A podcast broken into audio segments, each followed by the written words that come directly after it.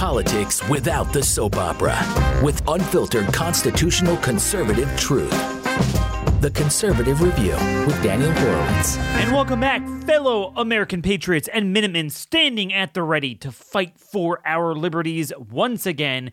This is your host, Daniel Horowitz, back in the house here at CR Podcast, Blaze Media, Tuesday, June 8th, which, by the way, incidentally, that is the anniversary of the publishing of the book 1984. It was indeed published June 8th, 1949. And here we are, I guess, one generation after 1984.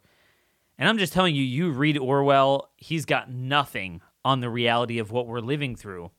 Because the reality of what we're living through is every bit of authoritarian tyranny that he envisioned, but mixed with that anarchy, where that same big brother, strong armed government is weak as can be, or perhaps complicit when it comes to the invasion of its own country. We're going to talk more today and really, hopefully, a lot more in the future if we can break away from COVID a little bit for a couple days here and there about the border invasion. I want to start having some ranchers on. Um, and covering what is going on because this is the worst border invasion we've ever had, and it's not even in the news. But more importantly, it ties into our thesis not just our information, but our activism, what we want to do here, which is to have the red states truly become red and basically protect their own sovereignty. And the legal immigration issue is a great issue. And the state of Texas is really the state to test run this principle of states securing their own jurisdictional sovereignty, which they have the right to do. So we're going to have on later to, today Todd Bensman, one of our best border experts. He's been to the border four times last couple of months. He's going to give us a briefing of what he is seeing going on there today.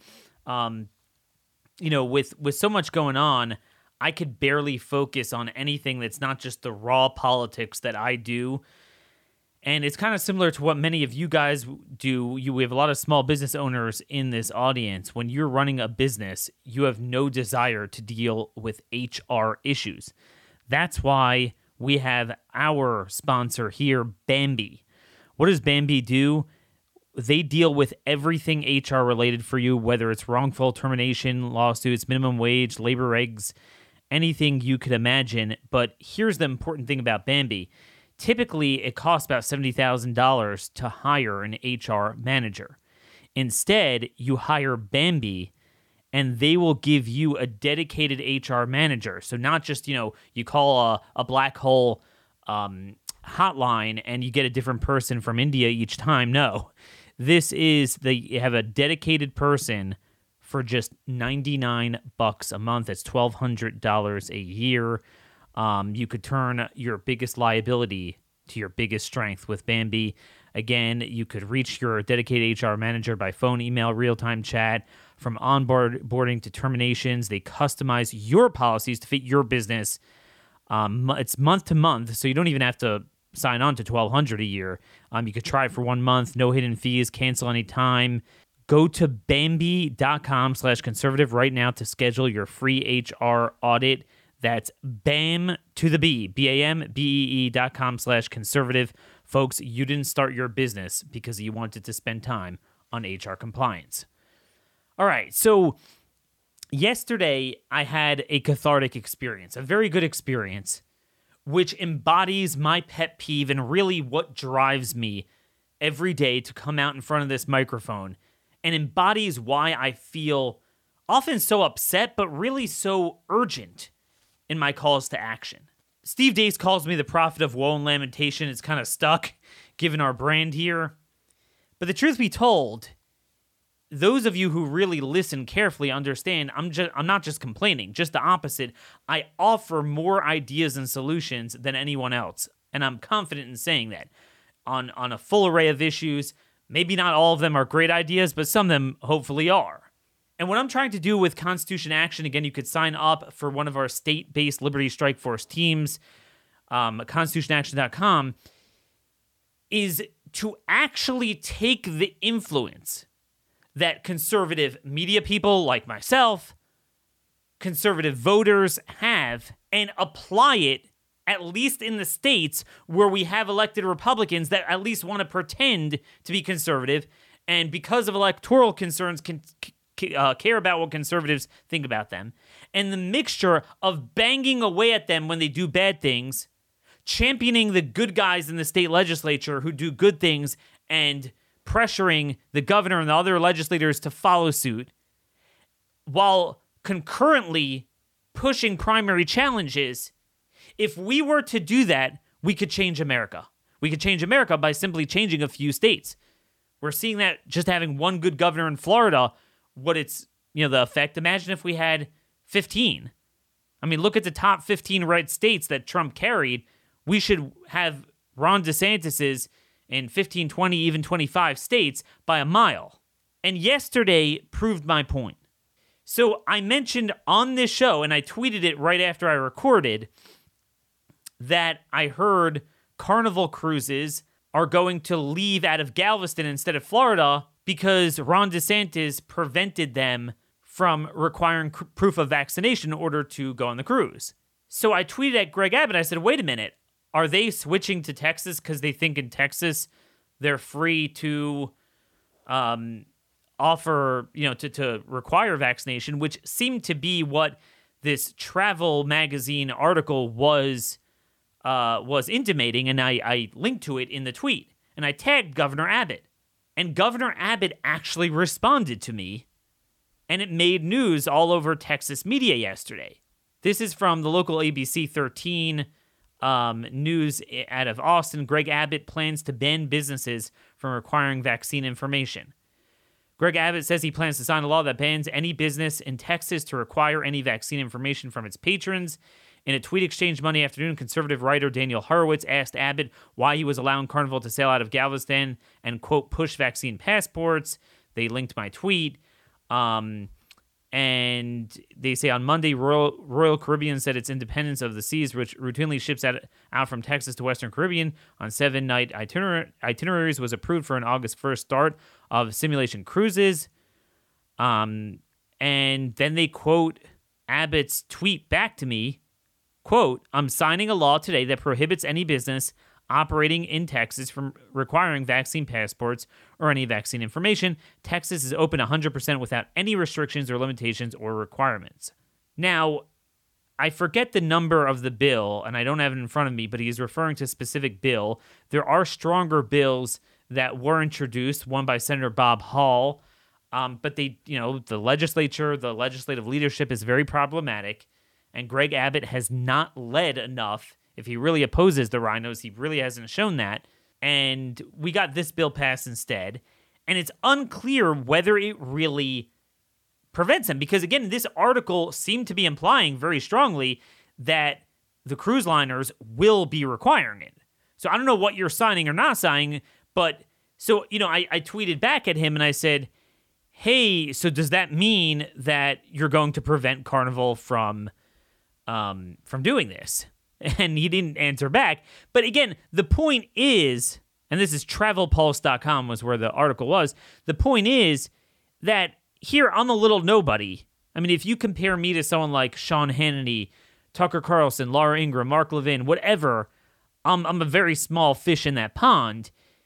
And nonetheless, there's two elements in place. There's a lot of angst in Texas we're, we're having conservatives starting to really focus on Greg Abbott. And number two, Don Huffines has announced he's challenging Greg Abbott in the primary. Now, there's other people that might jump in the race. Some say, you know, Allen West or Sid Miller. Uh, and obviously, very likely, we're going to have our very own here at the Blaze, Chad Prather. And don't worry about run uh, about splitting the vote because there is a runoff election, so that's not a problem. So I'm, I'm fine with as many people getting in as possible. I have not endorsed a candidate yet, just because the field is not full.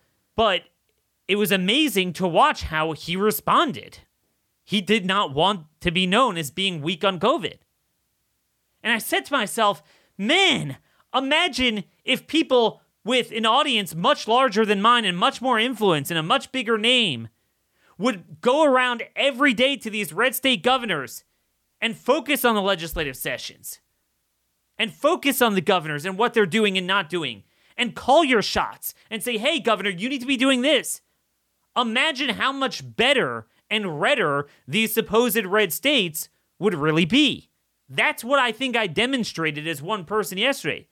And this is what I'm trying to do with our Constitution Action Strike Force teams is to magnify what I try to do as an individual, but to have several hundred people in each state that listen to this show bang away with working on primary challenges from school board on up to state legislator and county executive, or in Texas it's called county judge, up to governor and attorney general, as well as focusing on proposing legislation, championing the good guys.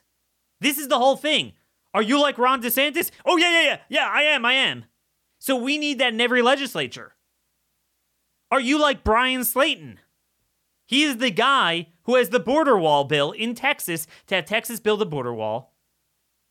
And that's, you know, Greg Abbott never mentioned a word about it. And we went through the legislative session without it.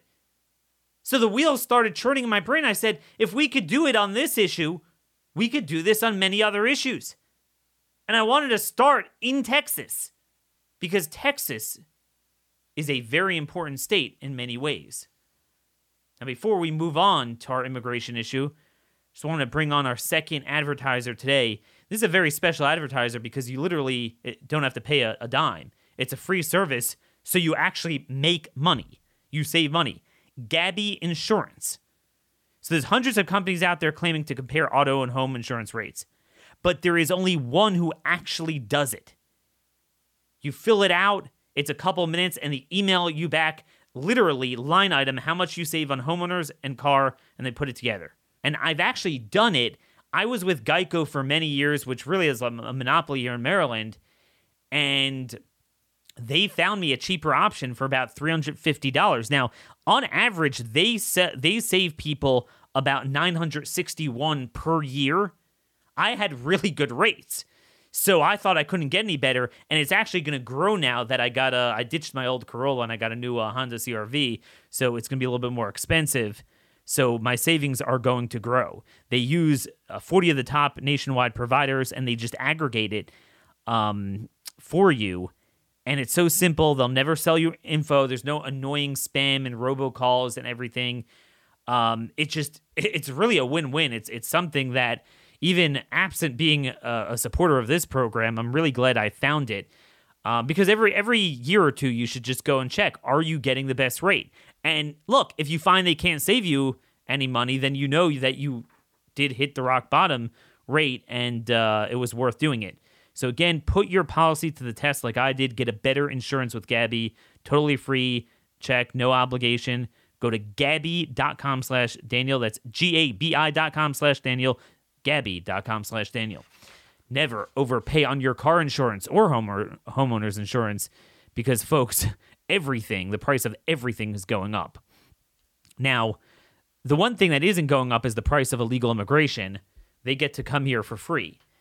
The reason why Texas is such a pivotal state is because Texas, if they were to do the right things tomorrow, they literally have the ability to secure the border for America, or at least send them to other places. They could do this. Yet they went the entire legislative session with their ranchers being invaded. I mean, 800% increase in criminal aliens in the Del Rio sector. And you're Texas and you do nothing. Bryan Slaton's border wall bill, that we were the only ones pushing that, went nowhere.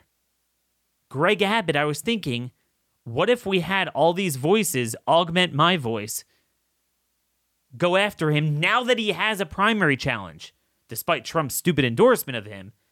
Imagine what could be done.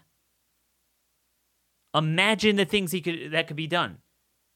He needs to call a national emergency, uh, state emergency, call for a special session, emergency session of the legislature just on the border issue, not with redistricting. So have a special session pass Bryan Slaton's border wall bill. You could crowdsource it, not pay a dime. The public would fund it. Juice up Texas DPS to create an entire division just to deal with illegal immigration. Build special jail space to hold them. Don't turn them over to the feds. Juice up all the state laws on human trafficking and child endangerment, um, criminal trespassing, and make it mandatory 20 years and no bail pre-trial because they're the ultimate flight risk, right? That's the whole problem that states can't hold them, don't hold them, turn them over to the feds, and the feds release them. Texas needs to secure its own border and start prosecuting them. That is what needs to happen, and I'm going to develop an agenda for that in the coming days. Folks, in order to fully formulate a plan going forward, what we need to do, and really how Texas needs to lead on the border issue, we first have to understand exactly what is going on there, uh, all the particulars and the different policy loopholes that need to be plugged. And again, if there's no way to do it at a federal level, we got to do it at a state level. Um, I will speak at some point to the moral constitutional authority on that. Um, even if the Constitution precluded states from doing it, it can never be a suicide pact to this extent. Um, but to, to actually understand what is going on there, what better person to bring in than my old friend Todd Bensman? Uh, Todd is the senior national security fellow at Center for Immigration Studies, great outlet there. Um, he's also the author of a pretty new book, America's Covert Border War. Um, this is really about the potential jihadist infiltration at our border, which we're going to get to a little bit today. And more importantly, he's covered the border as a reporter. And also, for 10 years, he was actually in Texas DPS dealing with many of these issues. So there's really nobody around who understands the situation better and also what Texas DPS is doing, can do, than Todd himself. Todd, thanks so much for joining us again today. Hey, great to be here, Daniel. All right. So I, I wanted to get a sense of. Um, you know how this is any different from all the years you've covered the border before. We've had our ups and downs, and for in order to frame this, I want to play a clip that you've sent me. It's never been played before. You recorded this.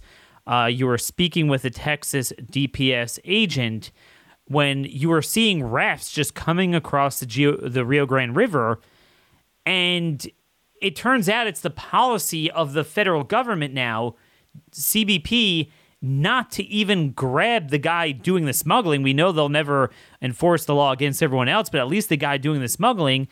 And in fact, they told Texas DPS not to apprehend the guy either. Folks, take a listen to this clip. Okay, what just happened there? Yeah, agent said, uh, A border patrol agent? yes, sir. Border patrol agent said not to not to grab the uh, raptor, uh, just just to let him go back. Why not grab the rafter? He told you, a DPS officer, not to arrest the rafter of this raft that's coming in right now. Yes, sir. And that's. What else did he say? I said he, he, he said just let them go back and because uh, they're gonna keep coming across anyway. And why do you think they don't want to do you to arrest this rafter? Yes, more likely uh, they probably won't prosecute him. They'll, they'll they'll probably just let him go. They'll uh, get him processed in, but they'll turn around and send him back. And is that because of a, a high level administration policy of some sort? I really couldn't. I really don't know why. Yeah. I really don't know why people just want to. But you you have it within your authority to arrest this rafter if you could get your hands on him, right? Yes, sir. And uh Okay. All right, Todd. So you you uh, recorded that audio. What is behind this effort to get Texas DPS not to enforce human smuggling laws, and are they listening? Right. So what what I found and witnessed at the Rio Grande River, at the river in the Rio Grande Valley sector, was wide open illegal immigration from Mexico in where, where the smugglers are working somewhat in tandem with American law enforcement on our side to enable the flow of family units, mostly family units and children coming across in very great numbers uh, by the tens of thousands. Uh, and it's sort of a um, like kind of an unofficial truce or a non-belligerency agreement or uh, you know like maybe a peace agreement or something between the uh, cartels on the Mexican side and law enforcement on our side where you have this natural predator prey relationship you now have a suspension of all of that in practicality in logistical uh, practice of moving these people across. And that means if uh, mass illegal immigration is being allowed by our side, which it is, if you were to arrest the raftsmen or the, the boat pilots, it would interfere with that. Suddenly, the pilots would have to go underground and find the spots where there are no law enforcement. It would make it slower and more difficult, uh, which is not what the Biden administration wants. They want it to be quick fast, efficient, maximum capacity uh, coming through. And that is something that I've never seen in all the years that I've covered the border. Usually, mass migration events happen in spite of our best efforts to stop it. We don't want it to happen. We try our hardest to stop it when it does happen. And even the Obama administration you know, tried its its damnedest for a while to get uh, its mass migration under control. So what's really different now is that all of that is gone. It is just uh, fully uh, welcomed and all obstructions yep. eliminated, and that is like a historic first in the country as far as I'm concerned.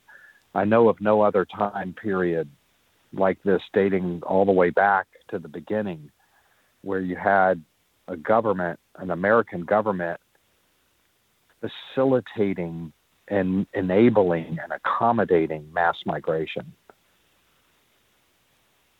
So that that's the that that's really the difference here. Under Trump, it was really pushed a lot by the courts, the Ninth Circuit, which is why it was really particularly the family units. You didn't really have many single adults during that last wave two years ago. Now it's actually majority single adults, even though you do have others mixed in.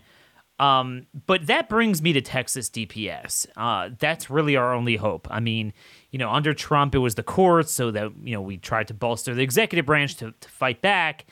Uh, now it's the entire federal government. As as you noted, they're not just not stopping them; they're actually efficiently um, facilitating the criminal conspiracy of human smuggling. I often say if we didn't have border patrol, we'd be better off under this administration because then it would just they they would chaotically come in and the public would kind of rise up. Here they're able to make it very smooth and then have a well-oiled machine of catch and release but nonetheless, they are getting a lot of gotaways. The ranchers are dealing with this. What do you think? What is Texas DPS doing, and what more do you think they can do? So the Texas, the state of Texas, which is, um, I think, uh, Governor Greg Abbott, a Republican, who also happens to be facing uh, reelection and may very well have primary challengers, uh, has deployed the Texas Department of Public Safety in force primarily to the Rio Grande Valley sector, which is where the that's kind of the epicenter of the mass migration of family units, where families are are being allowed in and and uh, underage or anybody who claims that they're 17 or under gets a free passage in. Uh, so DPS has deployed 500 uh, officers, troopers, CID agents, to that sector, uh, doubling its normal number. So there are about a thousand uh, troopers in cars and SRT teams, SWAT teams, extra helicopters, and fixed wing aircraft that are helping to plug the gaps where Border Patrol used to be. Border Patrol is not in the line that it used to have because they're processing children and women, families in long snaking lines that go for, you know, hundreds of yards sometimes, just processing them in, taking their pictures and putting them on buses to go into the interior facilities uh, for within a couple of days release into the United States with legal documents. That's the that's the uh, conveyor belt that's that's going on there. But keep in mind that when you have Border Patrol agents off the line doing baby care duty, uh, you have drug smugglers still that are taking advantage of that, bringing in loads, uh, contraband smuggling, and criminal aliens who previously would not have been able to get in because uh, they get caught and uh, returned or jailed or on warrants and whatnot. Now you have Texas DPS troopers filling those gaps. And they're doing it for the state of Texas mainly, but also for interior states because, as they often say, Texas border security is national security because it's such a long border. And everything that comes over Texas eventually ends up in Illinois or New York or California or wherever. So uh, that's what's happening. They have recently expanded their operations to the Del Rio sector. It's a couple hundred miles upriver from the Rio Grande sector, and now they are deploying to the El Paso sector uh, at the very tip of Texas uh, that that juts out into into Mexico.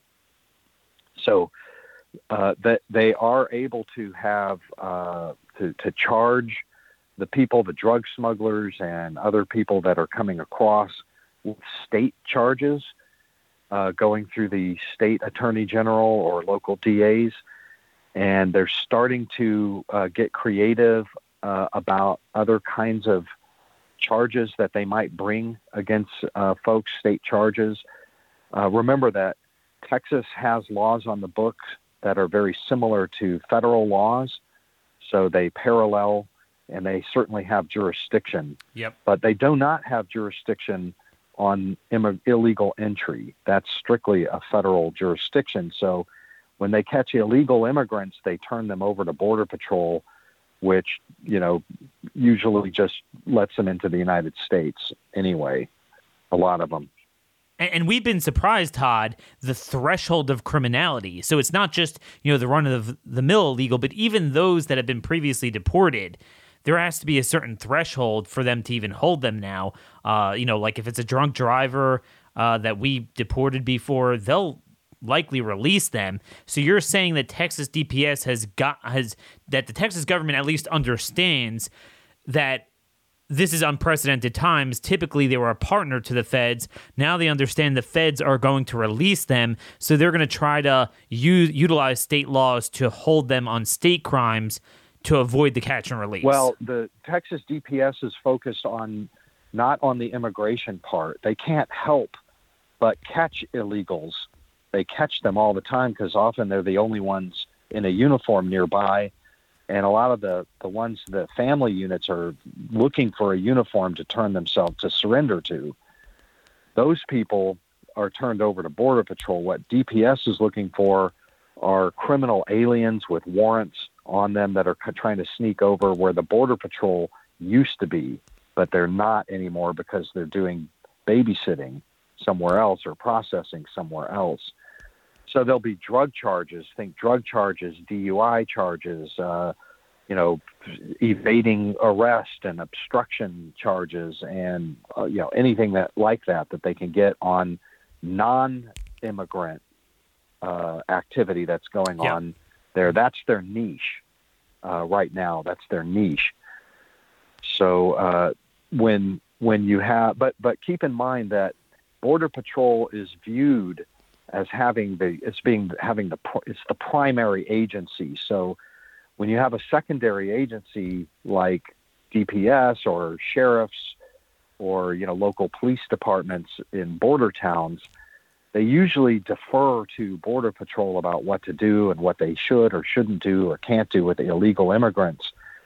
And so the the situation where I was with a DPS officer who was told by a Border Patrol supervisor in this this particular area, don't grab the rafter. Uh, they tend to just say, okay, you know, we're going to defer to whatever intelligence you have or whatever your policies are uh, right now. Texas could override that and just say, you know what, we're just going to do our own thing. Uh, and I do yep. believe that, that they will eventually arrive at that, maybe sooner rather than yes. later. To me, I think we need to create that inflection moment where they start viewing DHS as part of the criminal conspiracy, which they are, and we're actually not going to work with you. We're going to go it alone. Um, I do want to clarify a point for our audience. Um, when you talk about the law being that they can't enforce immigration law, so what you're referring to is there is no such law. The law is actually silent. In my view, they can. What you're referring to is a Supreme Court decision, um, U.S. v. Arizona. That was the SB 1070 case in 2012. Uh, Scalia went nuts in his partial dissent. He read it from the bench. He was so pissed off. States enforce federal laws all the time. They create their own state laws to parallel them. There really is no v- reason, in his view, that they shouldn't be able to do it. So, in my view, um, you know, one of the things I'm pushing is obviously we need to strengthen the human smuggling, the uh, reckless endangerment of children, anything we could hit them on that's non-immigration. But I do, I would like to see them pass in a special session something making illegal immigration a state crime and kind of doing what they're doing on Roe v. Wade, directly challenge um, the Arizona ruling. Now that we have a better Supreme Court, you know, it's not a guarantee we'll have five votes, but I think if there's ever a time and a need to challenge it, it's now. So that is something I'm I'm definitely going to push. It's not a law; it's a Supreme Court decision that hopefully, given the circumstances, uh, you know, I was just uh, looking at the numbers, Todd. You know, we're talking about it being worse than ever uh, um, Scalia in 2012 said, Are the sovereign states at the mercy of the federal executive's refusal to enforce the nation's immigration laws? Do you know that that year there were 357,000 apprehensions? And now, with four months to go, we're at 900,000. So, this is a lot worse than that. Um, one of the things I wanted you to talk about is the geographical distribution. Uh, the Big Bend was always viewed as just like I don't know. I mean, it's a beautiful area, but just impossible to traverse, extremely rugged. Like, I mean, that's the area I picture just rattlesnakes just like grabbing you and, and, you know, with sidewinders. and it's just like a nasty place. Um, so you wouldn't have people. There's not much on the Mexico side either. It's very hard to facilitate, Used to count the numbers of apprehensions in single digits. And now, I mean, it's not like the some of the big sectors, but it's really registering what's up with that and who in their right mind would cross there, given how easy it is just to surrender at the RGV. Right. Well, you have to first understand that what's happening at the border uh, falls along demographic lines and geography. So uh, the Biden administration has decided to let in unlimited numbers of family units. So if you come in with children and you say you're the parents or the guardian, you're in. Uh, but if you are a single adult, then you are not in. You get Title 42 back, which is the pandemic uh, re- related uh, containment policy from Donald Trump, which allows uh, Border Patrol to immediately return uh, immigrants to Mexico, the vast majority of those are single adults. So if you are a single adult trying to get through with families, you'll be weeded out and probably returned very quickly to Mexico, which is just a pain. You can try it again and again and again. There are no consequences to trying 10, 20, 50, 100 times. No consequences whatsoever. So they do until they eventually make it. But that's a pain and it can get expensive if you're an immigrant. So what's happening is they sector shop. They go to uh, parts of the border where border patrol is very thin, and there's a higher ch- percentage chance that you'll actually make it into the country on your first try. That's the Big Bend sector. Uh, what we see in Big Bend is long trains of people, single adults mostly, who are being led through the wilderness by cartel smugglers at ten and twelve thousand dollars a pop.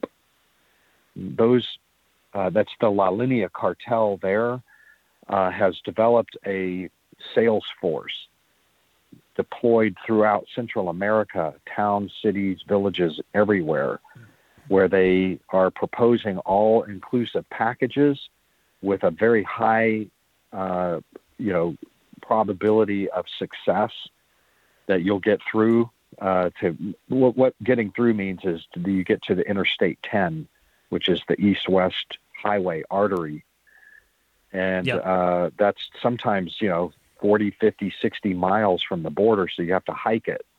So you're going to be young, strong males uh, who are who raise the funds in their towns and villages, and they, for the most part, make it through. Maybe 80, 90 percent chance of getting through on the first try. So it's worth the money, and that's why we're seeing. Uh, and, and the cartels see a major opportunity, financial opportunity, in an area that was mostly for drug smuggling. Uh, so now you've got a really big branch of human smuggling developed in the Big Bend area. Uh, you know, like you said, rattlesnakes, very difficult terrain, mountains, canyons. You have to have a smuggling guide to, to make it to Interstate 10 and coordination on the other side where you have somebody who will pick you up at the mile marker. So it's a little more expensive to do that. And so we're seeing 400 and 500% increases, historic numbers, you know, tens of thousands of single adults mostly uh, powering their way up to Interstate 10 through there and victimizing ranchers all along the way because they get hungry and thirsty and tired. And sometimes the smugglers abandon them and they go to the nearest ranch, you know, looking for water, and they're breaking into properties. And uh, the other thing you're seeing in Big Bend uh, and elsewhere as well, but especially in the Big Bend communities, are high-speed vehicle chases. Uh, hundreds of percent increases in those towns and villages. It's drama all day, every day in these towns, places like Van Horn, uh, Presidio, places you probably never heard of all of a sudden have these high speed pursuits because you know a cop will see uh, a van that was that's weighted down on its axle you know on the shock absorbers and they pull it over and it runs and everybody bails out and runs into the desert and it's you know that kind of thing going on So what strikes me is that if I were in the Big Bend, I'd probably rather run into a rattlesnake than some of those guys. Because again, if you're paying that much to avoid detection, when Biden, the Biden administration is opening up the welcome mat, I mean, you look at the numbers the last 15 to 20 years, and we've deported about and I used to know the numbers, but it's several million criminal aliens over over the last two decades.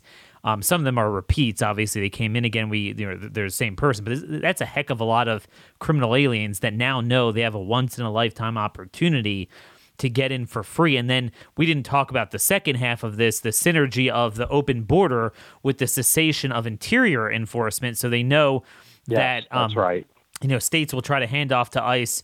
I mean, guys with really bad criminal records, and they do not get get, to stay. removed.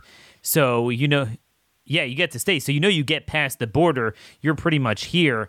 I mean, there's got to be a heck of a lot of sex offenders, gang members, and God knows what else. Certainly the drunk drivers and everything coming in yeah and there's no backstop. And you look at Texas, and Texas is going to get the windfall of a lot of those people. A lot of them will move on to other parts of the country.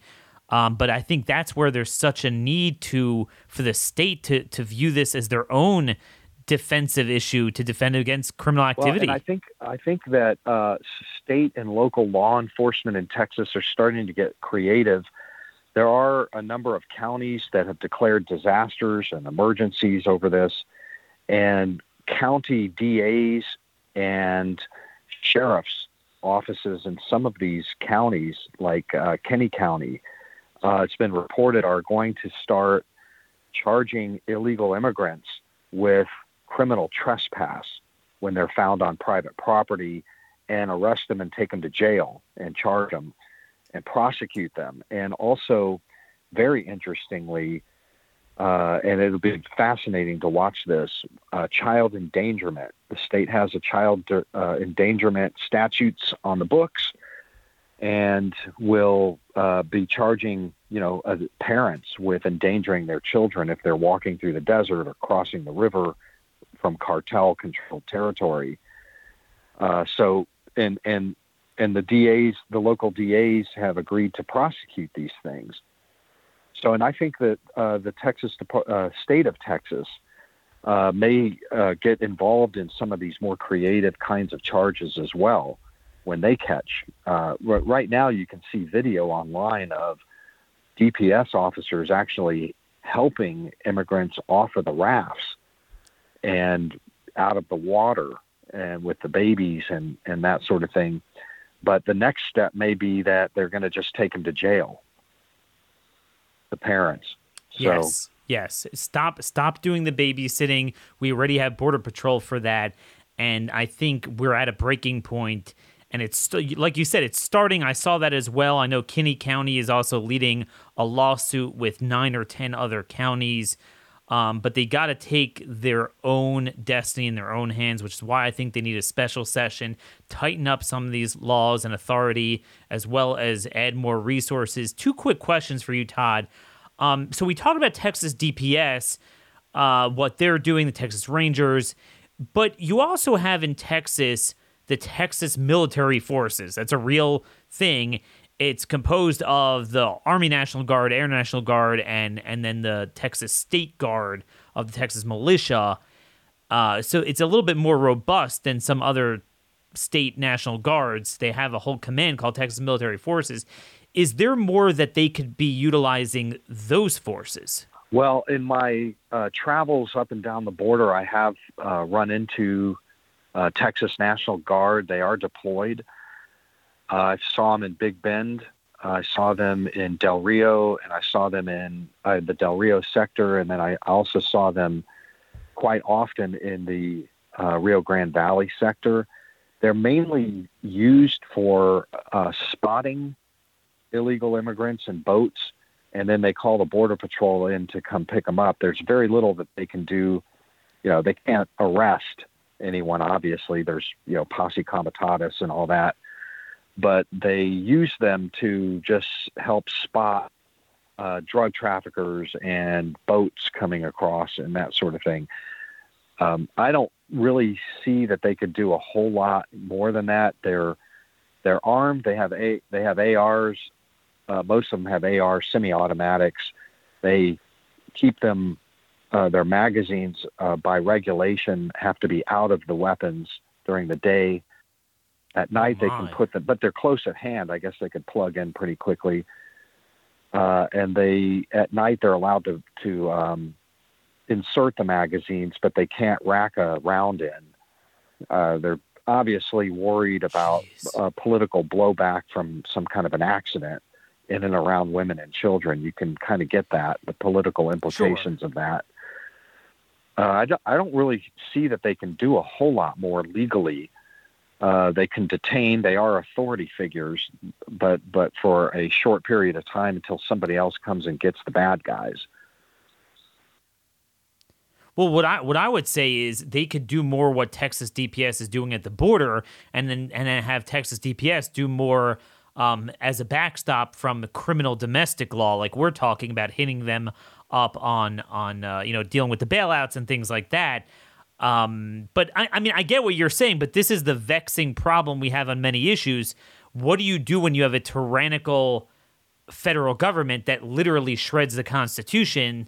and then we deal with the cascading effects and then we're like well legally we can't do this well legally dhs can't complete a criminal conspiracy of smuggling either and they're doing it anyway so this is something i think that's going to have to be grappled with and and, and todd you know this living there um, you talk about politics. In the past, it, this has been a very sensitive issue because, in general, it was a lot of the white ranchers that wanted to get tough on illegal immigration, like we saw with the Arizona ranchers over the years.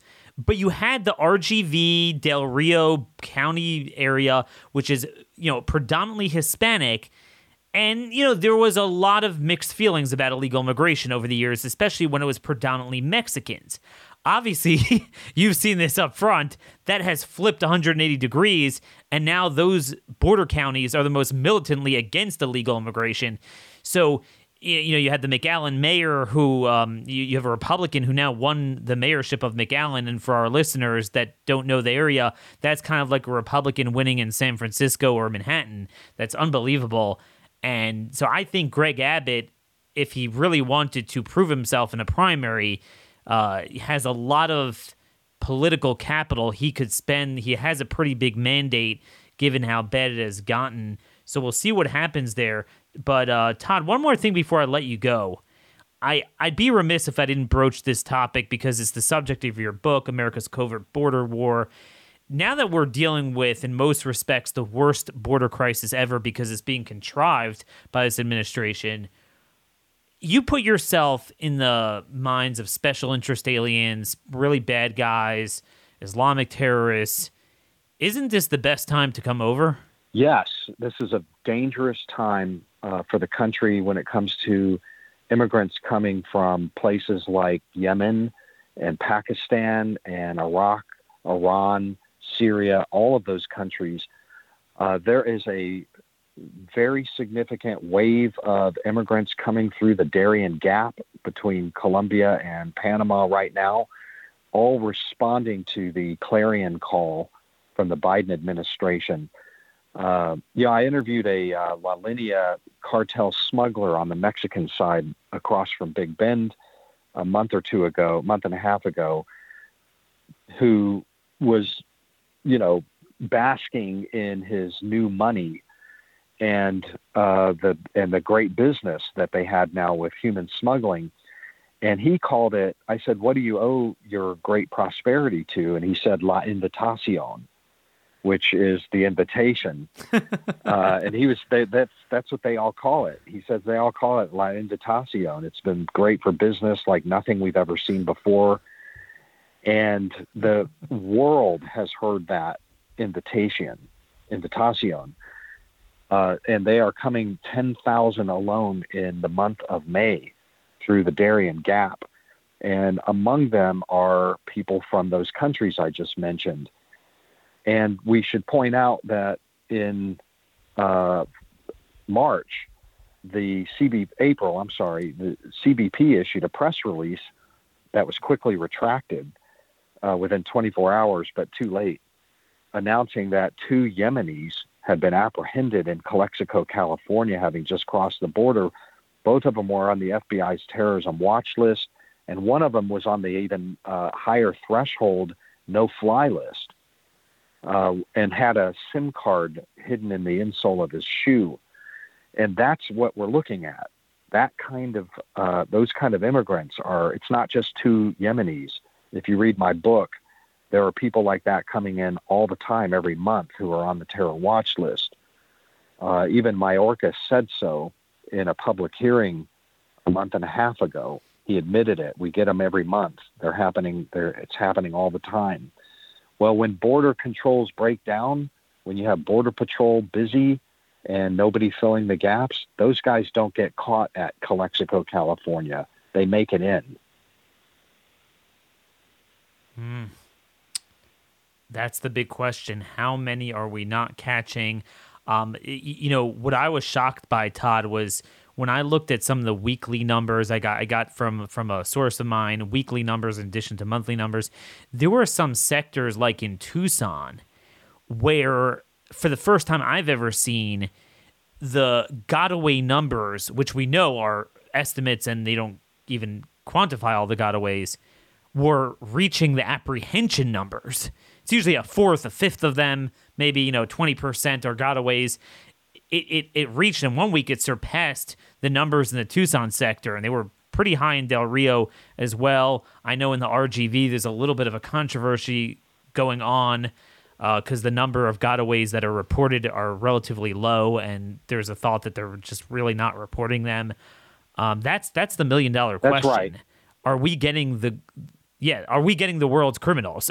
are the world's criminals now coming in now? And based on the 800% increase in the criminal aliens we caught this year in the Del Rio sector, and certainly you know 96 sex offenders I think were caught through April. you got to believe if they're paying 10, 12,000 a pop, they have a pretty good business model and pretty good su- success rate.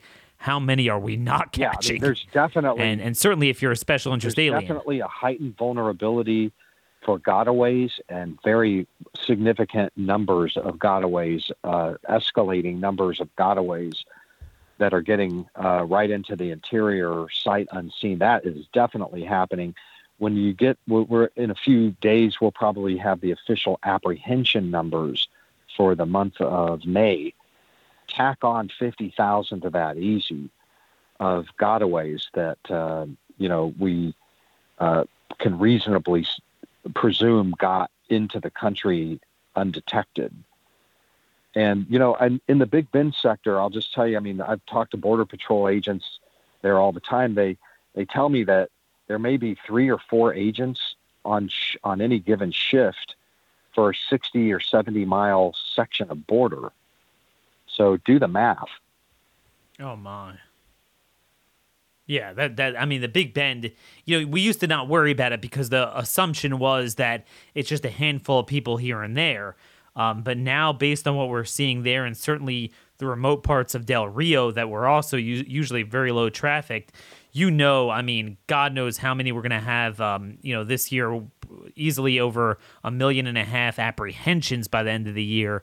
But the gotaways are just, it, it, it just, it shocks the consciousness to think how many of, of other countries' criminals we're letting in at a time when we really have a record baseline of our own committing a lot of crimes on the streets. This is nuts. This is why Texas must take the law into their own hands. Again, as Scalia said, are the sovereign states at the mercy of the federal executive's refusal to enforce the nation's immigration laws? I say no. Todd, thanks so much for your great briefing as always. Keep us updated. And uh, and again, where could people follow you? Well, I'm on Twitter, Bensman Todd. You can find me there, and I've got a uh, website, toddbensman.com, where I put all of my work, and of course, the Center for Immigration Studies, CIS.org, uh, has all of my video reporting, and everything's there too. And you and you can buy. Perfect. you Thanks so much, Todd. Keep up. Yeah. Well, I was, oh, and your book. Yeah, your book's on. Wh- yeah, where where do we get your book? Covert Border War anywhere books are sold, Barnes and Noble, Amazon, etc. Yeah, folks, this is going to tick you off. But again, knowledge is power. You got to know what is going on and, and bring it to your legislatures, especially in Texas. Um, we need action on at a state level. Um, again, thanks for your briefing. We'll we'll hear from you later. And there you have it, folks. Really, one of the best reporters you'll ever find on the border issue, uh, simply because he's had years of reporting about the border, but he also worked um, for the Intel and National Security Division of Texas DPS. So he's very familiar with what they do, what they don't do. Um, and and this is why, after hearing this, you're going to understand all roads lead to Texas. Um, and once Texas does it, hopefully Arizona could do it. And then it's just a matter of California, and they're going to do what they do. I mean, this is, we have already lost California. Frankly, I don't mind if Mexico just takes it back at this point. We'll be better off. They'll, lose a 50 leftist congressman. Uh, so, you know, be a better country for that. We have to preserve some of the areas where we think we can. And it starts with this. This is really dangerous. Again, I cannot quantify for you when you have that many tens of thousands, hundreds of thousands of criminal aliens coming in from another country, what that's going to do down the road. And we're never going to find out about it because, as we always note, when these crimes are committed, it's never traced back. Oh, this is one of the guys that just came from the border.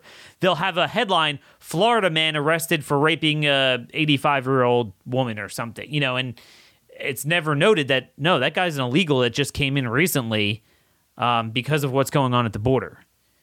So this is where we're at, and, and again, y- you cannot live in a scenario where the government could become the federal government could become criminals, and we're like, oh, we can't evacuate ourselves from what they're doing because we'd be violating the law. Oh, states can't enforce immigration. That's nonsense. That is utter nonsense. Um, that's not true. Um, it's a bad court ruling, and even then, you do reach a point where, you know, are you subject to the Constitution being a suicide pact? Even even if it blatantly said only the feds could do this, But what if the feds invaded the states? I mean, at some point, like anything in life, um, you know, th- this is this is what Lincoln said during where was this? This was a Lincoln said. I think it was his wasn't a speech, but it was a letter he sent on July fourth, eighteen sixty one, to Congress, just a couple months after Fort Sumter. And, you know, he was getting a bad rap for some of his strong arm moves in countering the rebellion. But his point was like, hey, buddy, what do you what do you want me to do? Um he he asked in his uh, defense of his action, he said, are all the laws but one to go unexecuted and the government itself go to pieces, lest that one be violated? Even in such a case, would not the official oath be broken if the government should be overthrown when it was believed that disregarding the single law would tend to preserve it? Meaning, at some point, you can't be a stickler with, oh, a state can't really do this. Well, the Fed certainly can't do this a hundred times over. Now, here it's in reverse. There, Lincoln was following the law, the states were rebelling, but it's the same thing here. What if the states are trying to follow the immigration laws and the national sovereignty and state sovereignty? And, and it's the federal government that's malignant and working with the cartels. What, a state's supposed to be a stickler for that when they're violating the very essence of why we have a federal government? No way. No way. I mean, you just you, you, you can't do this. And again, there's one thing when you violate a law that deals with individual American unalienable rights, which is actually where the case about what is that? You know, the case about uh, the uh, Constitution not being a suicide pact. It was Terminiello, Ter- Terminiello v. Chicago 1949 case uh, where Justice Robert Jackson famously said in his dissent that you risk making the Constitution or Bill of Rights a suicide pact. That was a case where someone was inciting violence, and it was that was legitimate free speech of an American citizen. But nonetheless, he said you reach a point where the the choice is not between order and liberty; it is between liberty with order and anarchy without either. There's a danger that if the court does not temper its doctrinal, doctrinaire logic with a little practical wisdom, it will convert the Constitutional Bill of Rights into suicide pact. In this case, there is no right to invade a country. You're dealing with illegals. We're not violating their rights. I do think we need to get to a point where states just throw them out. Have the Texas military forces just send them back, escort them back, point their guns at the cartels. So, Anyway, folks, I hope this presentation helped a little bit. We're going to bang away at a special session in Texas. We're going to really need it. We're putting together our Texas group. We have an East and West Texas leader. Um, I'm, I'm trying to get a leader to oversee the entire Texas um, Liberty Strike Force teams, and then we're just going to bang away on the gubernatorial primary. Uh, we, we, need primaries against people like Chris Paddie. He's a, he's a state rep that blocked the border wall bill. There's a lot we can do in Texas. All roads lead to the Lone Star State, folks. Till tomorrow, God bless you all, and thank you for listening.